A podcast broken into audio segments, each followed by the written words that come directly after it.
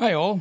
On this episode of Dudes of Kung Fu, uh, Alex and I do a short recap of uh, UFC 205, and we answer a question from Anthony regarding uh, the power in striking during Chi Sao. After that, we talk a little bit about how people kind of have to be real as to who they are and be who they, you know, be proud of who you are, as opposed to making up various bullshit about yourself. So hope you sit back and enjoy. It was fun making it.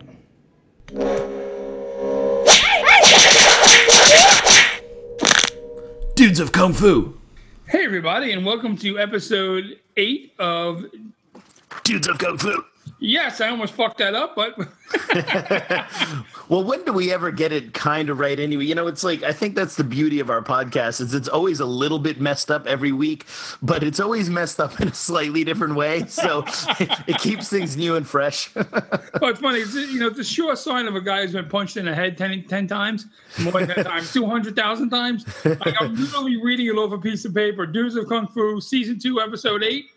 And I lost my place halfway through. wait a minute. Wait. Did I did I say dudes of kung fu yet? I can't remember. oh, man. awesome, man. How was your week, brother? It's been a very busy week, as you can imagine. Uh, this this time of year gets pretty busy at the kung fu school because uh, right before the holidays, everybody wants to get all their lessons in and do a lot of training because they know they're going to be away. Um, I myself, I'm actually going to be away from New York for the whole month of December. I'm going to be down in Miami, finishing some books, working on some projects, and uh, so although it sounds like I'm going down there to just kind of enjoy the beach, which I promise I won't ever enjoy the beach, uh, I'll actually be working uh, pretty much every day and, and doing some training as well, um, but most of the time just writing books, working on new curriculum stuff. Uh, it's a great time of year to do, do that stuff because it's a little bit slower in the martial arts school. Come January, it gets busy again. You know, people have their New Year's resolutions, and then the school is packed. January 2nd, it's just, it's a madhouse at the school. So um, th- I, I found year to year that December is kind of the best time of year for me to kind of uh, you know go, go into my go into my cave in the mountains and, and get some stuff done before it gets crazy again. So I'm kind of gearing up for that right now. What about you? Uh, the things are good. You know me. I'm I'm I'm boring. You know, it's uh, work, family. I, I, I to be honest with you, I spend most of my free time uh, screwing around on the guitar and playing around with kung fu. It's like. And, and listening to old episodes of Dudes of Kung Fu, of course. Yeah, of course. Listen, you know, speaking about listening to new old episodes of Dudes of Kung Fu, if you look at our numbers, and I literally think it was like last week where we broke 10,000, Yeah.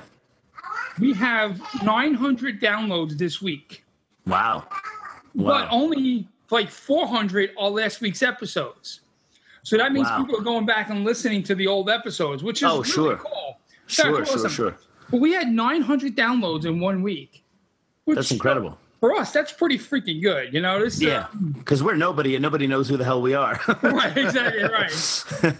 By the way, uh, for our audience members, you may hear my daughters in the background. I'm recording this podcast from home tonight, and so uh, I have done my best to kind of placate them. But uh, alas, I have a four year old and a one year old, so they, they will make the noise that they will make. And you know what? Conversely, um, I'm recording from home also, so you may hear I have a 22 year old blonde tied up over here. If you hear her screaming, don't. I'm only kidding. Happily married man. I'm just kidding. And Let's go Saturday night at the Madigan household. Right, listen, you know, listen. You know, it's, it's it is what it is. I'm a perv. I'm only kidding. Absolutely. Only kidding, kind of. Hmm. Right. Oh, yeah. So on that note, we want to we want to wish a dudes of kung fu happy birthday to uh, one of the coolest guys out there and uh, a guest on our podcast previously, uh, Sifu David Peterson. Uh, Yeah, another another November baby. Yeah. yeah, ha- ha- happy birthday, uh, Sifu Peterson, and uh, we hope you have a great day with your family and your kung fu family. And uh, we want to thank you for coming on the podcast and begging you to come back on again soon. Please come back. We we've exhausted all of like the four possible guests we will ever have on this podcast. we need to start recycling them. So on on a very special dudes of kung fu, we're gonna have somebody we've had before. yeah, well, I mean, it Oh, is kind of weird for um, in terms of guests for our podcast. I mean, certainly um, we've all the guests that we've had have been absolutely amazing, and for those of you who uh, are new to the show, if you go back and look at some of the older episodes, you'll see that we've had uh, Sifu David Peterson, my good friend Dr. Mark Cheng, who's one of uh, the students of Sifu Dan Inosanto out in Los Angeles, also a very good friend of mine. We had uh, Sifu Jim Roselando just recently did a fantastic podcast about the history of Wing Chun. I got so much good feedback on Sifu Roselando's podcast because I think it was the first time that people had the opportunity to really hear a lot about the latest discoveries in Wing Chun history, but it not be either a complete snooze fest or it just be essentially shamelessly promoting some kind of new lineage or something like that. It was just like listen to all this cool stuff about Dr. Leung Jan and about Wing Chun and so on and so forth. So you know, I uh, got a lot of positive feedback from that podcast as well. Um, uh, we also had uh, Burton Richardson on, which was a great podcast. Somebody that was so much fun. Um, so all the guests we've had so far have been absolutely fantastic. I would love to get more guests. Part of the problem is some of the guests I would really like to have don't really speak English. So um, you know, a lot of my um, you know Wing Chun family in Hong Kong and and you know, people that I know would be great to have on. If if not for the fact that they you know speak pretty rotten Chinglish, and that would be about the extent of what we can do. So we may have to start recycling some guests soon, and hopefully we get your Sifu on the podcast as well. Yeah, no, definitely. And speaking about the guests we've had on, in um, one time we had a guest host on, uh, Anthony Iglesias. That's right. Uh, when, when I, I, I couldn't make it for some reason, I forgot I, I forgot what the deal was. Yeah, it was something. It was something really odd, like you were busy or something. Yeah, really. I'm never busy. I, like, I had to go to the tanning salon that night or something. Right, like exactly right. Or your hair gel didn't come out right or something. Exactly. I, I, just could not do the the audio podcast if my hair wasn't right. Right. You know, he's, he's it's like he's fucking pretty. It's scary. Anyway, so um, we had Anthony Iglesias on, who did an awesome job filling in for you one day. I really, we really are grateful for that. And with that, he had sent in a uh, topic for discussion this week. You uh, feel like jumping right on topics, or yeah, let's go ahead. Uh, all right, so um, you know what? Let, let, let, me, you know what? Let me. I'm to throw you a curveball before we jump on Anthony's question why don't we discuss uh, UFC 205 a little bit? You cool oh yes, yeah. Because our our lad, last podcast we actually recorded right before the UFC happened, so it was all the buzz. I thought Eddie Alvarez was going to give Conor a much more difficult fight. I thought it was going to look something more like Chad Mendes and um, Conor McGregor's fight, uh, except that maybe Eddie Alvarez would obviously have a uh, a better training camp and a better gas tank than Chad Mendes had. But I kind of thought it was going to be a little bit like that. Like Eddie was going to be able to grind him out, take him down, do you know very similar to what he did to Pettis. So, but not a chance, man. I mean, that was like watching a professional and an amateur. I mean, he was outmatched in even in the wrestling when he tried to wrestle Conor. I mean, Conor just handled it. It was unbelievable. And that left hand is so scary, powerful, and accurate. It's like watching a cartoon. I mean, I don't, how did you feel when you saw in that first round? He just dropped him like nothing with that left hand. I couldn't believe it. Like you know, the precision of Conor's precision is is so underrated. It's amazing. Um, you know, some people have said that he, he hits like a Mack truck, and I think if you think of like like a pole hitting you, just with precision, it it must be it must be devastating to your to your core. You know, right. um, I saw a video, a story, uh, an interview with Eddie afterwards, and he literally said that he had no idea what he was getting hit with. He didn't know. It right. wasn't like, oh, I, I didn't see that, that coming that first one that dropped him, he didn't even know what that was, and and that must have been a moment there. And maybe Eddie's not quite ready to admit it yet, but you know, there's this thing about Conor where you're not sure if it's all hype and uh, you're not sure if he's just been lucky or whatever. And of course, us fans of Conor, we we believe it's obviously much more than just hype or whatever. But you know, for somebody like Eddie Alvarez, I mean, he probably really did think that he had the keys to beat him with the wrestling and everything like that and and that you know like he was saying santa claus isn't real and he's going to show everybody and then to go in the ring with him and be like dude, this kid is every bit as good as people say he is, and he's even scarier when you kind of realize it in the ring for the first time. Right. I think um, he did. I, I, there was a great interview with him. I don't know where the hell I heard it. My son sent it to me, where he said the the, the, the game plan was for him to move to his left. Move to the left and wrestle. He said, right? Right. Move to the left. and Right. Move to the left and wrestle, and if and and use leg use leg kicks. And if you watch like the first minute or the first 30 seconds, that's what Eddie's doing. And right. he, he, he scores on Conor. I think two, maybe even three, Three. low kicks. Right. Low And he actually kind of tripped up Conor a little bit because Conor has that hardcore side on stance, which is susceptible to the inside low kick. But um, Eddie, on that third kick, Eddie said he hit with his foot right on the shin and then couldn't do that anymore. Uh, and also, Conor was already starting to figure it out by that time, too. I mean, Conor, his fight IQ is so unbelievable how he can just adapt on the fly. He's It's unbelievable.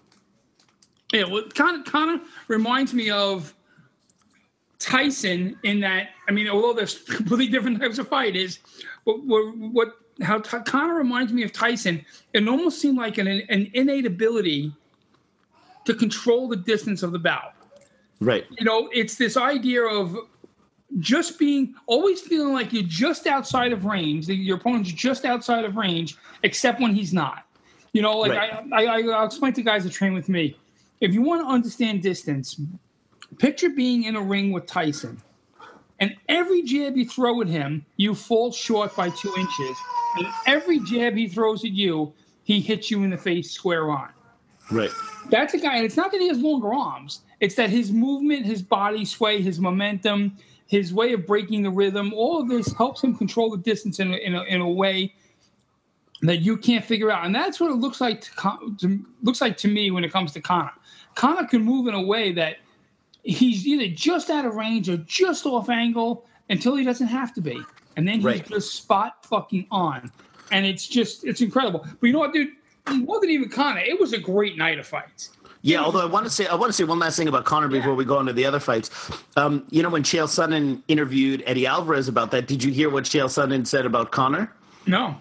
He says, you know, like he's a very difficult puzzle to figure out, and he and he basically said, you know, Conor with his Jeet Kune Do is a very difficult one to figure out, right? And I think he was probably making a reference to the fact that Conor trains at SBG, Right. Straight blast, Gyms. Straight blast being what uh, Jeet Kune Do people call essentially straight punches or whatever the chain punches, and and having.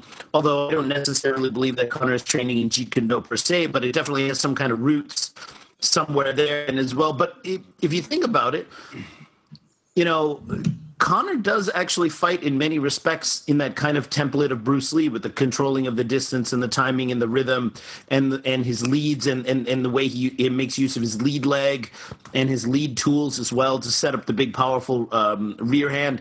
Um, it is interesting. I mean, to a certain degree, we are seeing what, in my opinion, looks like a template of Bruce Lee's expression in MMA. I mean, what what do you think about that? I will. First of all, a few things.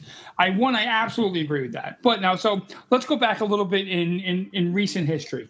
Conor trains at Straight Blast Gyms, um, and the gym he trains at is in Ireland, run by uh, uh, Kavanagh. Kavanagh, right? Now, Kavanagh is part of Straight Blast Gym. Straight Blast Gym is run by Matt Thornton. Uh, he's the uh, the owner operator of Straight Blast Gyms. He's the creator of Straight Blast Gyms. Matt Thornton comes from a Jeet Kune Do background. He uh, was originally a student of uh, Paul Ru- Paul Vunak and Tom Cruise many many moons ago. However, I will not give. Although I believe that Conor fights, um, I think Conor is the personification of Jeet Kune Do. I do. I don't want to give Matt's Jeet Kune Do history or lineage any kind of credit for it. And and it's coming from a And, and, guy. and and we also need to let people know that you actually know Matt Thornton and have trained with him personally and ran a gym under him. So this isn't your assertion having never met him or like for those who haven't listened to the podcast before, you you know Matt Thornton. Oh, I know Matt Thornton pretty well. Um, Matt Thornton is an awesome guy, and he's so fucking ridiculously intelligent. And and yeah, I've tra- trained with Matt Thornton. Matt Thornton's been to my house, and um, remind me, I got a quick story about that too. But uh, uh, you know, Matt Thornton. Okay, look. So any kind of athletic endeavor on a high level, I've, I've talked about this on a podcast before. Be it uh, most sports, hockey, football, you see a a, a, a, a a respect for and a use of distance, timing, and rhythm. And I feel that Matt came to those understandings through high level training, this idea of distance control. I will not give any instructor he had the credit for teaching him that. You know, Okay. maybe maybe his uh, Brazilian jiu-jitsu coach you know, and I'm drawing a blank on the name right now, but Matt is incredibly intelligent because the JKD that Matt's coming that Matt came from, while incredibly effective, doesn't really stress distance timing and rhythm in that way.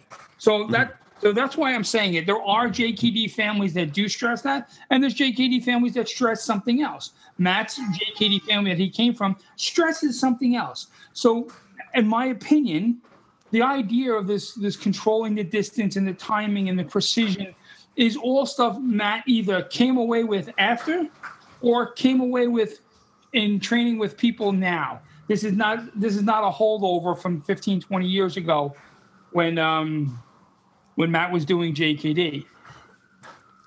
Now, Matt works on a on, on a on a on a performance based curriculum. Everything is performance based. So he's not going to hear words and say, "Okay, I need for you to do this." What he they figure out what works and then dissect what worked and to see why it worked. Mm-hmm. And I think that that was the formula into creating what is now Conor McGregor. Now, Conor McGregor is the perfect person for this. You know what I mean? Realize the amount of people that train in this is tremendous. This is not like, oh, you know, there's not there's not 200 Conor McGregors out there. You know right. what I mean? So it's a combination of of the intelligence that's going on, the open mindedness going on of that organization. Which, uh, by the way, they had the greatest slogan in the world. I wish I could rip it off. It's uh, one tribe, one vibe. It's they, they are incredible, and um, and, but also they had the right guy, Conor McGregor. Now they have a great stable of fighters, and they all kind of fight with the same core but um, more Brazilian Jiu-Jitsu based than Conor is. Conor seems to be much more stand-up, but I think that is because he's European as opposed to American. You know, right. the, the, Europeans just don't have that whole wrestling thing going on just yet, although it's gotten much better. Now, just on a quick side note, I just want to share a quick story with you guys.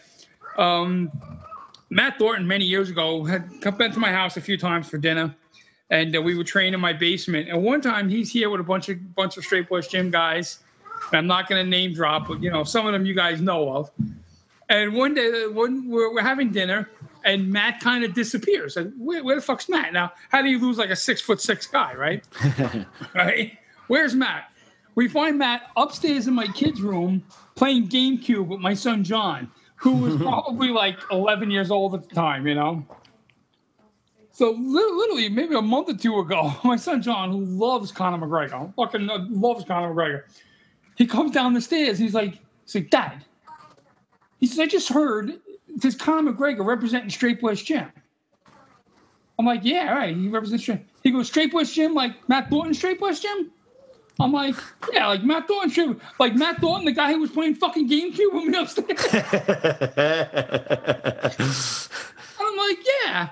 He's like, so you know Matt Thornton, who is the coach for Conor McGregor. I'm like, yeah, I guess you can put that together. It's like, how come they never told me? I just thought That's it was funny. pretty funny, you know. He just came down the stairs, like it all came together for him at that moment, you know. Sure, yeah. sure, sure. But, but, well, but Matt, Matt, Matt's a great guy, and Matt's a really smart guy. And yes, I so I do think just to get to bring it back to what we started talking about, I do think that Conor absolutely embodies and is the personification of the Jeet Kune Do principles being used. But I, I, I, I, don't want I don't want fucking some asshole who's who's Bruce Lee poster in his basement hitting his fucking heavy bag and doesn't talk to other people, claiming uh, some sort of connection with with Conor McGregor, saying, "Oh well, I own the Tao of Jeet Kune Do and mixed, you know, what I know of Wing Chun and Taekwondo and do Jeet Kune Do. So look, it works for Conor McGregor. Look, look, I'm, I do the same stuff he does. No, you don't. Right. Conor McGregor is a very special person. He's the combination of a number of uh, attributes with hard work, uh, his personality. I mean, it's a culmination of a number of things. This is really a, a once in a lifetime um, phenomenon that we're seeing here. And uh, um, yeah, I think it's, it's always that people are going to do that anyway, regardless of how much you try to hedge that bet. But what do you think of the rest of the card, man? Yoel Romero and Chris Weidman. Did you see that flying knee? Holy crap! Oh my man. god, that was incredible. Yoel Romero is a very scary specimen of a human being, and he's Cuban. And for our listeners, I'm I'm also half Cuban, so I'm always cheering the, the you know the two Cuban fighters. We have Yoel Romero and, and Hector Lombard, who unfortunately both of them have a history of cheating. So I'm always like, ah, oh, damn it, why, why do the two Cuban dudes have to be cheaters? and even even on that fight, um, there was some controversy because uh, they had like.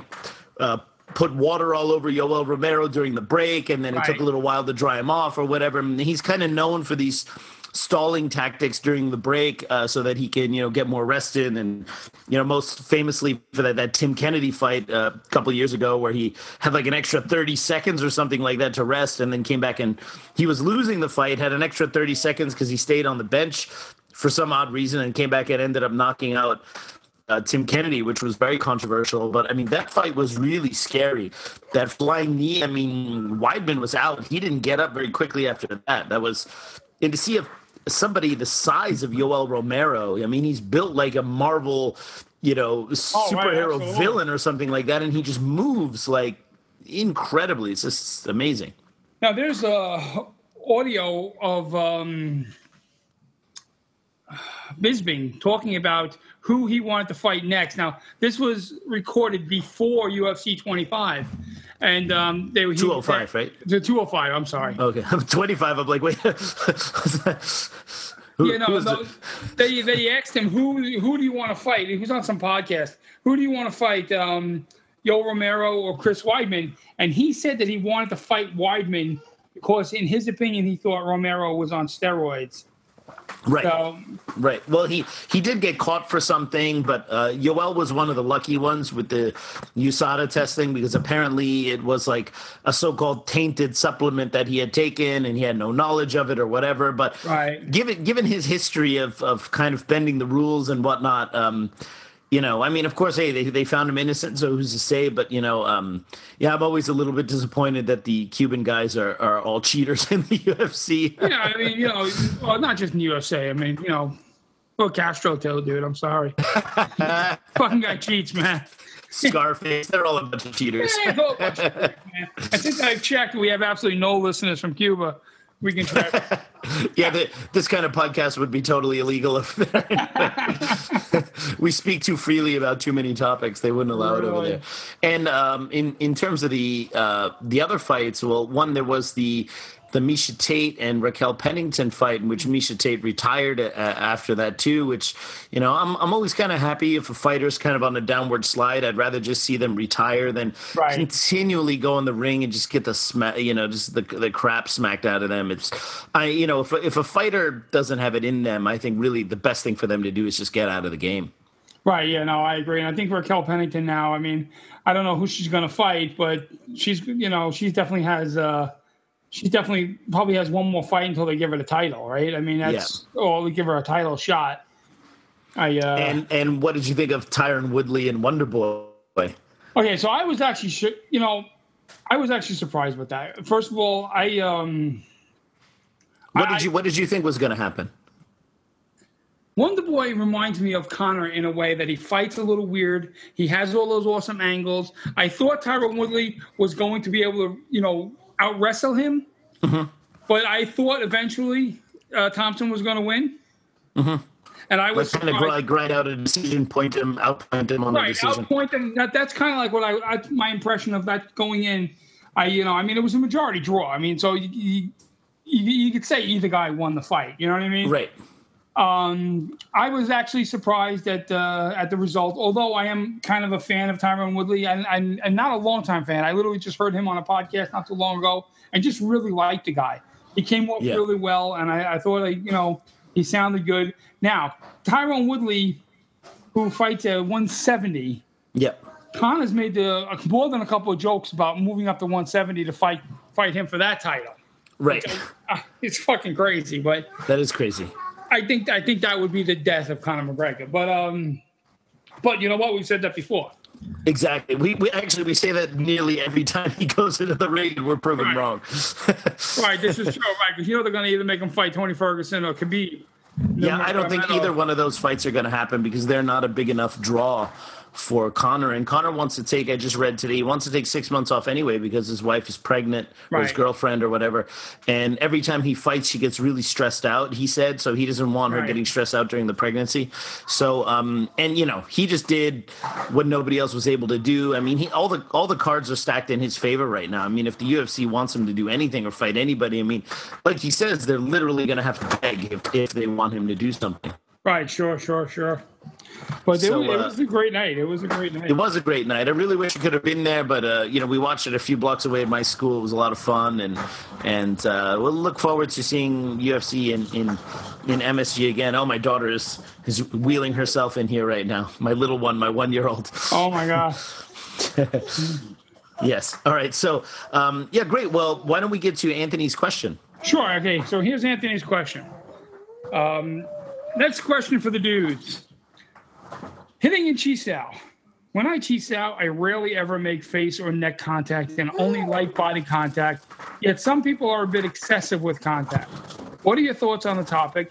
And what would you do if someone makes excessive contact with you? All right, that's a. I think that's a really, really damn good question. Um, I'm probably. I, I, jeez, okay. So, I don't make a, I don't make a lot of content. You know, I really think this is something that's um, school based. Sure. You have to kind of go with what your, what you, what your school does. Um, I know, and, and and within the school, just you know, two people kind of have an understanding of. Listen, this is what I like to do. Um, Right. I, I like to separate the idea of Chisao and sparring. If you want to spar me, I'll fucking spar you. I'll fight you. But I don't look at Chisao as sparring. So I'm going to go along with Anthony in that I don't. I'm for me personally. I'm not going to say this is right or wrong, but for me personally, I don't like a whole bunch of hard contact in spar in uh, Chisao. I, I tend I will place my hand on the chin or neck, but I won't hit to the neck or face. Um, I will kind of hit with the back of my hand on the chest, on the like on the breastbone, boom, you know. But um, I look at Chisao in the way we do it here as more as um, something to to show a line is opening and to show control. So, oh look, I opened the line and I put my arm in to show that I control the center. To me, that's what more in how we do Chisao it's about. Now, have I had people use excessive contact? Yes, absolutely. In fact, at uh, one seminar, a, a good friend of mine who likes to use um, finger locks he I was doing Chisao with him and he grabbed my finger and bent my finger back. And I said, oh, dude, listen, I work on a computer. You can't do that. If I break my finger, I won't be able to go to work. And he said, oh, well, that's part of my game. I'm like, well, then maybe we shouldn't Chisao. And he said, no, no, no, don't worry. I'll, I won't do it anymore. So we did it. And then a couple minutes later, he did it again. So I said, ah, dude, what are you doing? You're going to break my finger. And he goes, oh, I'm sorry. It just came out. And I said, no problem. Listen, move on to somebody else. And I just walked away. And I think he thought like I got mad at him. And I wasn't mad at him. I understand it's part of his game, but I have to respect who I am. And I'm not going to have a broken finger doing Chisao. Sure. So you, you kind of have to have an understanding between you and your partner. Okay, this is where the limits are, you know, and you can get even more specific. Like you know, in um, in in in my family, we don't do a lot of like it's kind of frowned upon to do a lot of buji type techniques. You know, the the elbow coming over and stuff. It, within now that um, if you need to do that, you've kind of lost. You know, um, we we tend to look for more side to side movement and and um, and inserting of the arms at different angles. But again, that's just school based or lineage based, and you have to go with what what works for you guys. But uh, what say you, Mr. Wing Chun Man? um, yeah, well, I mean, pretty much what you said is, is basically the the most sensible thing. I mean, one, it depends on the culture of the school.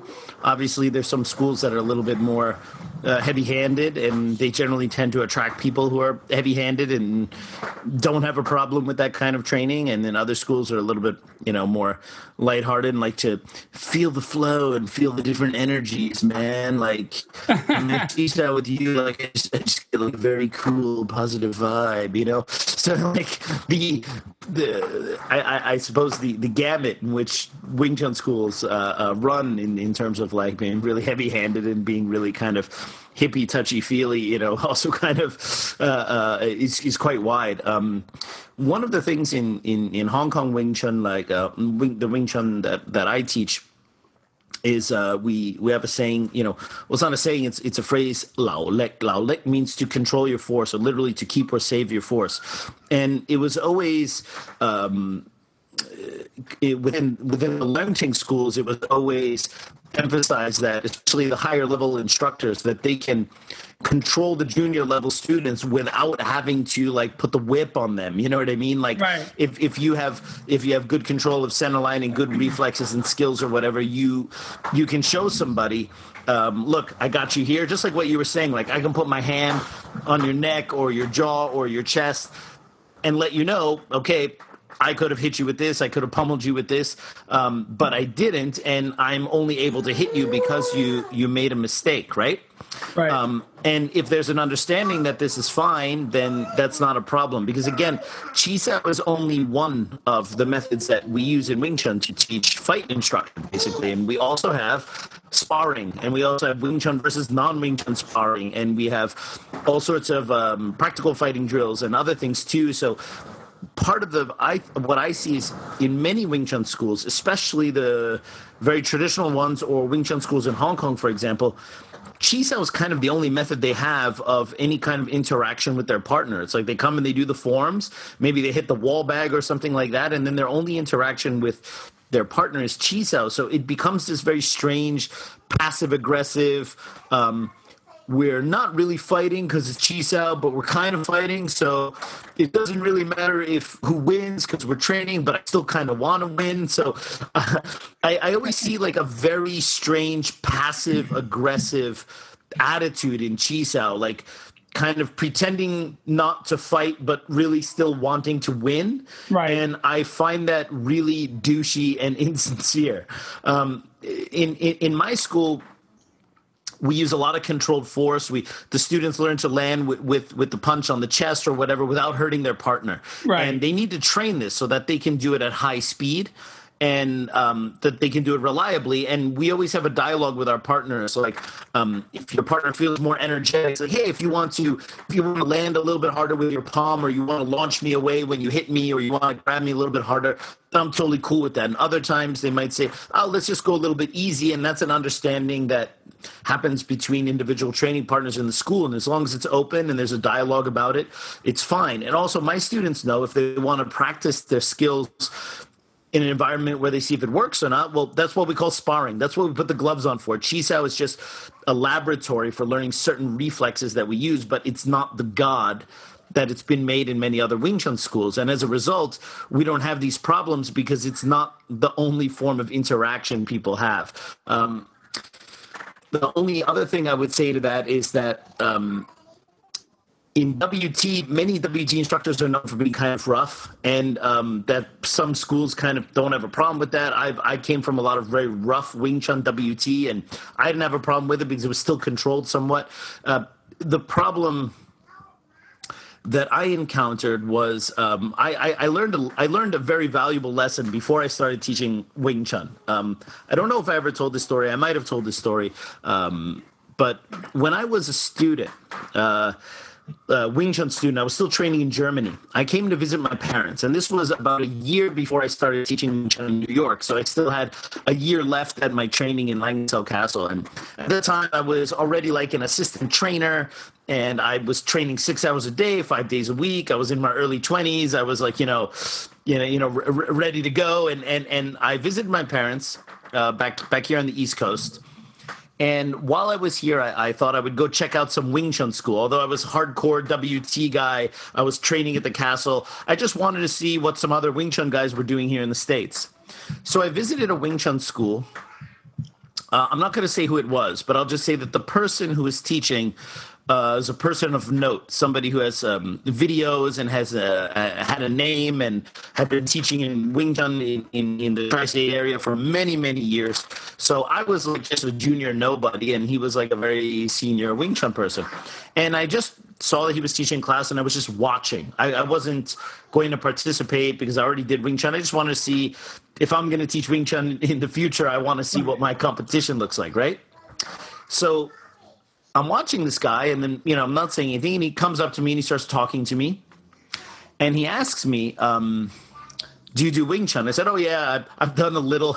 I was like trading full time at that time. I'm like, you know, oh, I've done a little, and he's like, "Well, okay, um, uh, why don't we do some chi sao, and I can give you some tips." Right, and in, in kind of a way was that um, well, I, I, didn't want to be presumptuous or arrogant because I was very young, but in my early 20 year old mind, I was thinking, quite honestly, um, I didn't ask you for tips, motherfucker. like, I'm just watching you. You know what I mean? And, and I don't mean to be crass or whatever, but that's, uh, I'm very different now, but that's what I thought in my early 20s. I was like, dude, I'm just watching. I didn't ask you for any tips. And based on what I was seeing, it wasn't something I really cared to learn. I started doing chi sao, but I was like, whatever. Um, I started doing chi sao with this guy, um, and this was after his class some of his students were watching, and we start rolling in Punsao, and he tries to give me like um, like a lap sao back fist, right? And when he does it the first time, I defend it using uh, one of the tactics we use in Leung Ting Wing Chun, which is not to bring up the hand in a Wu Sao, which is very common and pedestrian. That's not how we defend it. He, he goes to give me a, a lap Sao back fist, and, and I, I use a special tactic, and I stopped him, right? But I was very polite because when I was a teenager, I had this guy's videos. Okay, just to give you some perspective. Right, right, I didn't right. want to like punch this guy in the face, right? So I controlled his arm. I put my hand right in front of his um, face, and I stopped. I didn't hit him in the chest, and. I didn't hit him in the face. I stopped. Right. We go back. He tells. Then he tells me I'm wrong. Right. I totally stopped his move. I stopped my hand in front of his face, and then he tells me I'm wrong. All right. Just like okay. he tries it again. All right. The second time, same thing happens. I tie up his arms, I put my hand in front of his face, and I stop short because I do not want to hit this guy, right?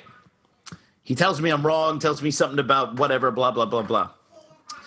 He does it the third time, right? as if it's the only thing he can do from Chi Sao, right? And I use a different tactic. We have a, a few other tactics to solve this lap sao back fist out of Pun sao problem, right? So I use something else and I stop him. All right. As a matter of fact, um, you know, when you're in Pun Sao and somebody tries to grab underneath the bridge and give you the lap sao back fist, all I did was do a jut sao because he grabbed under his bridge. So when I did the jut sao, he was totally trapped. So I trapped him. I put my hand in front of his face and I stopped because I didn't want to hit him the third time. When I go to retract my hand, he whips his hand back and gives me a back fist across my face. Full power. That's fucked up yeah, I mean, and and he hit me so hard, I literally my I saw I saw stars like in a Looney Tunes cartoon. Yeah, like he hit me right on the temple That's and smack right across the face. And you have to imagine, he attacked me three times. I defended it, held my force, did not hit him once. And the third time he just hits me across the face, and I was like, I was like, "What? You need to control your force." I didn't even need. You. He's like, "Oh, I was controlling my force," and then make a long story short, 30 seconds later, we were wrestling on the floor and it just got really ugly. And then I left that place and I remember looking, I sat in the car and I remember looking in the rear view mirror and seeing this huge bruise on the side of my head and being so angry because the only reason I didn't hit him or smack him or anything is because I had respect for him. And he's supposed to be a senior guy or whatever and show some kind of level of control or whatever and he hits me across the face because he's embarrassed that he couldn't do anything against me. Right. And that's when I really realized there's no such thing as a friendly match in Chinese martial arts. That's why as much as I'm like a bro to all the Wing Chun guys and everything like that, when people are like, hey, dude, can we just like do some chi sao or whatever? I'm always like, I don't know what that means for you. Right. People pay two hundred dollars an hour or two hundred dollars for forty five minutes to learn from me. You want to do chi sao with me for free because you think I'm your buddy. I don't know who you are. And right. if you want to fight, you can just tell me that. But if you want to pretend we're going to do chi sao so you can get a cheap shot, I'm going to break your face because you're not my training partner. Right. So it's a matter of like, as long as we know what we're doing, bro, I'm cool but don't pretend you want to do chi sao and then suddenly you know they go from uh, uh, from zero to a hundred, that moment they feel they can't do anything, and then they need to use speed and they need to use power. If you want to hit me with full power and full speed, just tell me right from the beginning that's what you want, and I'll be ready. But don't play the kind of passive lulling game. So that's kind of my my thing too. So you you know, Chi Sao is a very stupid form of comparison. It's a training exercise, and um, it's it's it's too much of the god of too many Wing Chun schools, and that's why there's too many hurt egos because it is their only form of interaction. So that's what I would say about that. Yeah, I mean, I, that's uh, first of all, I'm sorry that happened to you. That that's fucked up. No, it's perfect. It was a great learning experience. Happened before I taught. Uh, I was happy it happened then. I, I look at you know, and I I'm probably gonna get in trouble for saying this, but I don't care. Um, I look at guys that have to hit really hard in Chi Sao, like you know, guys that need to fight in Chi Sao. Yes. Other guys that don't fucking spar. Yes. You know, yeah. Absolutely. Absolutely. It, it, to me, it's the biggest indicator of guys that do not spar, because you, you you tell when they don't spar, they they to them Chi Sao is sparring. Even though they'll say it, they'll say, "Oh no, Chi Sao's not sparring." Yeah, but they give they, they give it lip service because that's what they're supposed to say. Right, you know. But to me, when a guy says, "Oh, I like to go heavy in Chi Sao," all I hear in my head is, "Oh, I don't have the balls to spar." One hundred percent. That's just it. And and and just to coincide with this, just because it's a related topic, um, there's there's a famous there's a famous uh, Wing Chun guy out there who likes to slap people's faces, mm-hmm. and, and, you know, and he, his people post video. This motherfucker ever slapped my face, I would beat his fucking ass with a bat if I had to. there is no reason to slap a person at all whatsoever if you're just sitting there. If you're going around to people and say, "Hey, do you want chi sao? Hey, do you want chi sao? Hey, do you want chi sao?" and you're chi sao, and, and because some guy gives you an ounce of resistance back, like oh, because you can't get in, you fucking make believe bullshit Wing Chun person. that now, when you finally do tie up his hands with your with your your, your, your pussy filled fucking hand technique, where you ever see they they rest both their hands on your arms on the outside to, to kind of make sure that you can't hit them, you know. Right. It's it's just uh, and then he slaps people's face. And man, if that guy is your Sifu and you know who I mean, he, he's a fucking dick. Don't fucking call him Sifu. Anybody right. that slap people's face to make him make themselves feel better about themselves is a dick. And you know Absolutely. what? It's just a shame that that it, that that that goes on. So, Anthony, in answer to your question, I'm with you, brother. I think you don't need because you don't need to start hitting heavy and Chi Sao. That that's that's a bullshit thing to to um, to prove that you don't spar and, and to be exactly. Uh, I don't know, bro. win. I don't know, bro. If you don't go heavy and chi sao and it's not real, I mean, what's the point, bro? Like right. everything we do is fighting. You know, even when I do my Siu Nim Tao form, man, I do it like with a, with a, vest on. I punch a wall bag while I do the form. I have people come and kick me in the groin because you know what? If it's not real, bro, it's not real. you know, like I always go laugh when I hear those kind of dudes. Like it's like, yeah, of course. It's like, well, you know, I also like when they ask you a question of like something stupidly ridiculously impossible. Like, like oh, what do you do if someone's kicking towards your groin? Well, they're like, whoa, whoa, you can't rescind your testicles? Like, you know. you haven't gone to that lesson yet? What what the fuck, you know? Yeah, it's, it's like it's one of the final lessons in the wooden dummy, you know. Right, I think right. you actually use the wooden dummy to jam them up in there.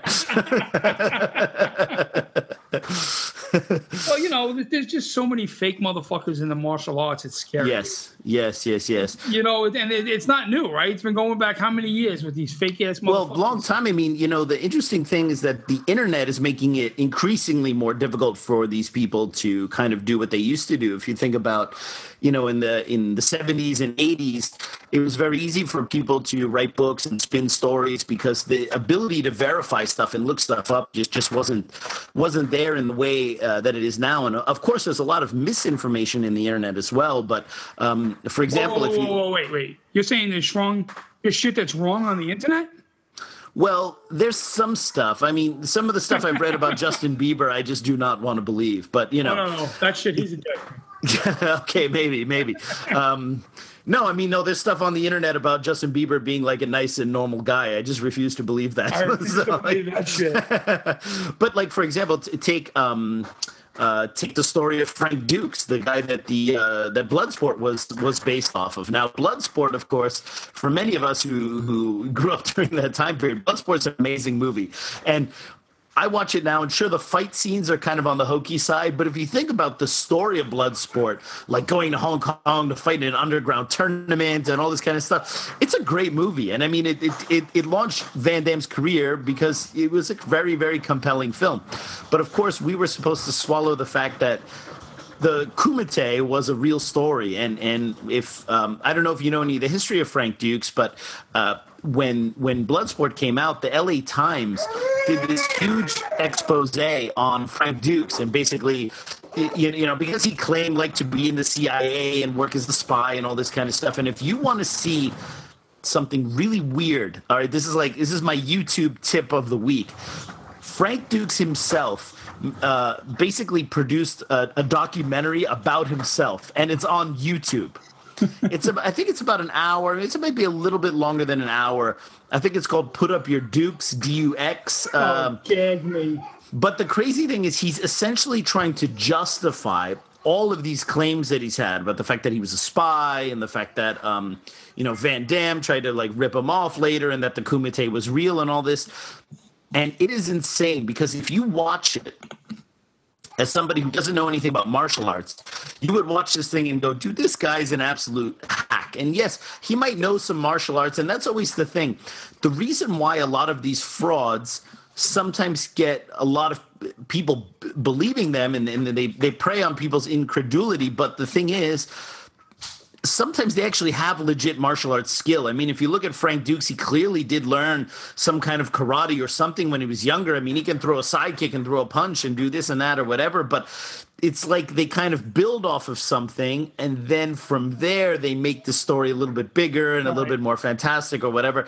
And if you have the chance if you have like an hour where you're not doing anything on the weekend sit and watch this like put up your dukes or something with frank it's like a, a one hour documentary by frank it is insane because you basically listen to this guy try to justify like essentially a fantasy life where he was obsessed with James Bond when he was a kid. And then of course it turns out in his adulthood oh he worked as a spy and he did this and he did that. And it's like I don't know, dude. Most spies, I think, don't go around talking about how they are spies and right. how they did all this stuff too. You know, so there's a lot of, and he has a lot of weird witnesses who, um, like he has Victor Moore. Do you know who Vic Moore is? Oh yeah, I know who Vic Moore is. The guy claims that he fucking um, claims that he beat Bruce Lee. Yeah, he beat, beat beat Bruce Lee, and then but except when you look at the video, it's I mean, there's fucking video of Bruce yes. Lee owning his ass. Yes, and and and and the guy, you know, it's that it was that demonst- one of the demonstrations that Bruce Lee right. used to do in the old uh,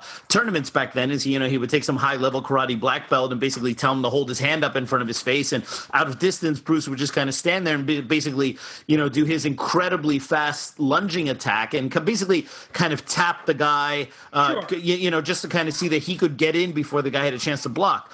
And uh, Vic Moore, uh, who now goes by the title of Grandmaster, of course. Um, was one of those guys. He uh, was a young uh, African American gentleman. You can see the video. It's probably from one of the Long Beach tournaments or whatever. Right. And uh, Bruce Lee standing there, and Bruce Lee does it like two, three times to him, and Vic Moore cannot stop it. And right. in fact, afterwards, you see him laughing. You seem like, wow, that was awesome. Kind of. Yeah, like, he wow. was laughing like, oh man, he's so fast, and he was like bowing to Bruce Lee or whatever. Right. And there's YouTube video of this clown now saying that, oh, he blocked all of those things, and then he countered Bruce and did all that. And it's like, um. Yeah do you know that there's a video that's been out forever with this? So, you know, and Vic Moore, oddly enough, is one of the guys who vouches for Frank Dux' credentials. So, um, yeah. So anyway, if you have a chance to see that YouTube documentary, it is fascinating. There's another charlatan who yeah, I, I, went through this weird phase about 10 years ago where I was really fascinated by martial arts charlatans and I was like researching all of them or whatever. The other one is the ninja master Ashida Kim who's a white guy from Florida who goes by Ashida Kim, which is a Japanese and Korean name because that's legit, and wrote all these books about ninjutsu in the 80s. And he has the most ridiculous videos on YouTube, and he will even certify you in, as a black belt in whatever martial art you want. You basically send him like a hundred bucks, and I think on that Bullshido forum, some MMA guys like sent in a uh, um, to get a black belt from him in the martial art of MMA, and they sent him like a hundred bucks and they whatever he needed or whatever, and then he issued them a certificate of black that they were black belts in MMA. That's awesome. that stuff's really funny. Really, yeah, we could do a whole podcast. We could do a whole podcast on Ashida Kim. You know, the one of the problems is people are, are nice and people are friendly and people don't want to cause. Uh, cause problems in their lives and who needs the drama. Sure.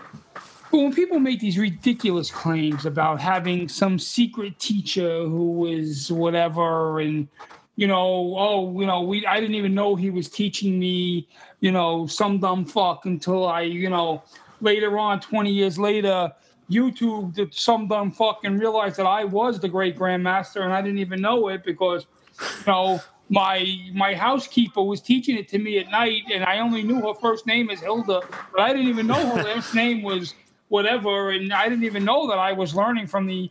the it's like such fucking bullshit. Yes, it it, it plays on. Um, the kind of martial art fantasies that were prevalent in the 60s and 70s. And nowadays, with MMA, one of the good things about MMA, and I say this as somebody who teaches a traditional martial art, is that it's definitely exposed a lot of the bullshit. It doesn't mean that there's still not bullshit going on. And hey, there's also bullshit going on in MMA schools and BJJ schools as well.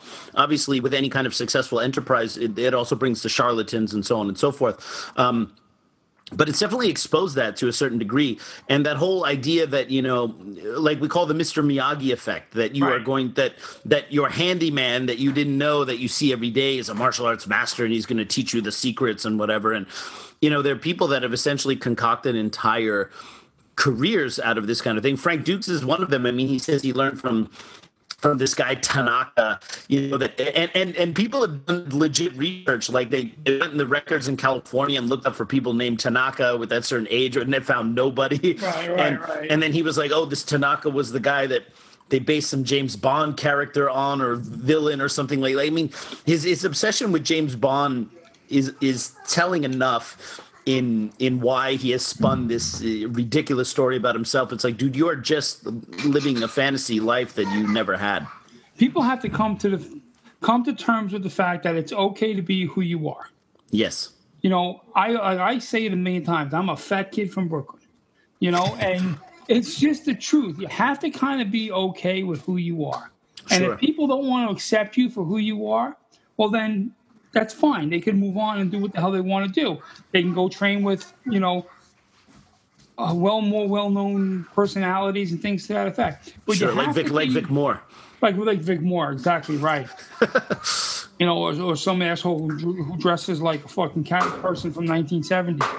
Um, you know, you have to kind of be okay when people start making up bullshit fight records oh, you know, I'm 52 and 0 in this martial art or sport or whatever, or you know, I fucking tapped out, you know, all these fucking uh, black belts and shit. It just it just sounds ridiculous. Yes. And you know what? A lot of these are really good, well-meaning people that live in this fucking fantasy world, and and it's time for them to say, hey, you know what? This is who I am. Like, listen.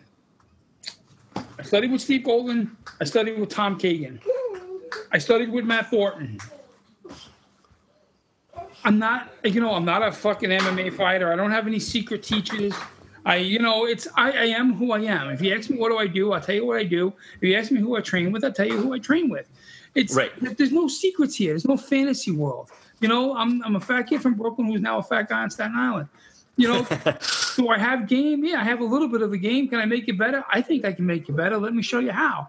But like, there's no like, oh, you know, I had a secret teacher who, you know, when I used to work at the Atrium movie theater as a kid, in between movies, he would teach me a secret move in the dark, and we would practice behind the curtains. And You know, did, did that secret move uh, in, involve you showing any of your your parts to him? I had to show him my peepee, but that was.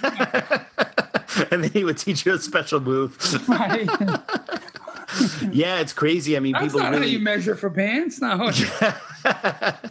you know, and it's unfortunate that people really think that that is you know that's the thing that they need to say that's going to impress them or whatever um, you know nowadays uh, people are impressed with those things that they can see they can see look you really learned from this person you stayed with this person for a number of years and and uh, oh no my teacher is some dude you've never heard of before and and you know that, that at this point with the internet and, and and the way information travels it just it's becoming increasingly more ridiculous to even think that things like that can even exist anymore right i mean it's it's it's I just don't think they realize how embarrassing it is for them. Sure, sure. You know, it's like when I when I look at a video and uh, some sort of self promotional video, and some guy who's on any other level is a basically nice guy starts giving you bullshit that he's you know a 27th degree black belt in whatever in whatever jitsu and and starts talking about bullshit fight records and you know I'm you know 27 and and, two in MMA and 15 and 0 in boxing and you know 27 and, and 0 in fucking Brazilian jiu-jitsu. It's it's just absurd. People, you know, I don't think they realize that people are looking at them, they're not impressed. They're saying, "Oh my god, you're full of shit." You know, it's like Uh, it's funny with the internet now is you have people who who kind of make fun of that too like um, you have people who intentionally pretend to be martial artists that they're not, but it's it's like a spoof. Like, do you ever follow Renato Laranja? No. Renato Laranja is is I think he's a comedian from Los Angeles, and he's friends with like Joe Rogan and Eddie Bravo, but he's he's like an American comedian, and he pretends to be a Brazilian Jiu Jitsu champion from Brazil, and he says he's a 27 time Brazilian Jiu Jitsu champion. but his whole thing is a spoof, and I think Renato Laranja in Portuguese means orange belt or something like that. and he speaks with like a fake Brazilian, um, sorry, a fake Brazilian Portuguese accent, you know, like, um, and always, and he's on Instagram and he has the funniest posts. Like, he'll post like lots of like big bootied women and stuff like that, and he'll say, uh, "No pay my child support." Instead of child support, he says child support. like, you know, like it's just really, really, really funny. And I think if you're going to be a fake in martial arts these days, you might as well do it on purpose and make it funny because people yeah, will really like that. that guy, he wears the red gi. I forget his name. Oh, um, from Enter the Dojo, uh, Master right. Ken. yeah, like that is great. That's awesome. Yes, exactly. And I think that that is kind of the yeah, the, yeah, that's bullshit. Right? Did you see that one where he was clowning Wing Chun and he did that that drill and it ended up just being a big patty cake thing yeah, at the yeah, end, and he's like, that was so great. See, that, and it's funny. Yes, sorry, just the biggest indicator if you're an asshole is yes. if that upsets you, you're an asshole. Right right?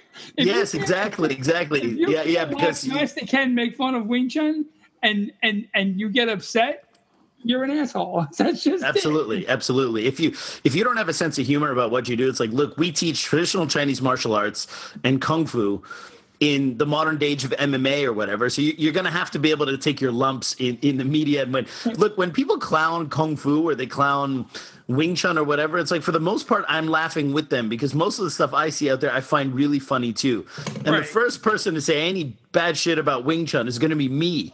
And like I've said before, not just the other, like, oh, the other guys, but I, mine is corrected. But I clown the hell out of the stuff that, that some of my seniors do as well. I mean, you, you know, for, for me, uh, um, there's a, a, a, a, way of expressing Wing Chun, which I think is very genuine and very practical and, and closer to what the original martial art was, and then there's just a sea of crap, and that stuff is funny for the most part.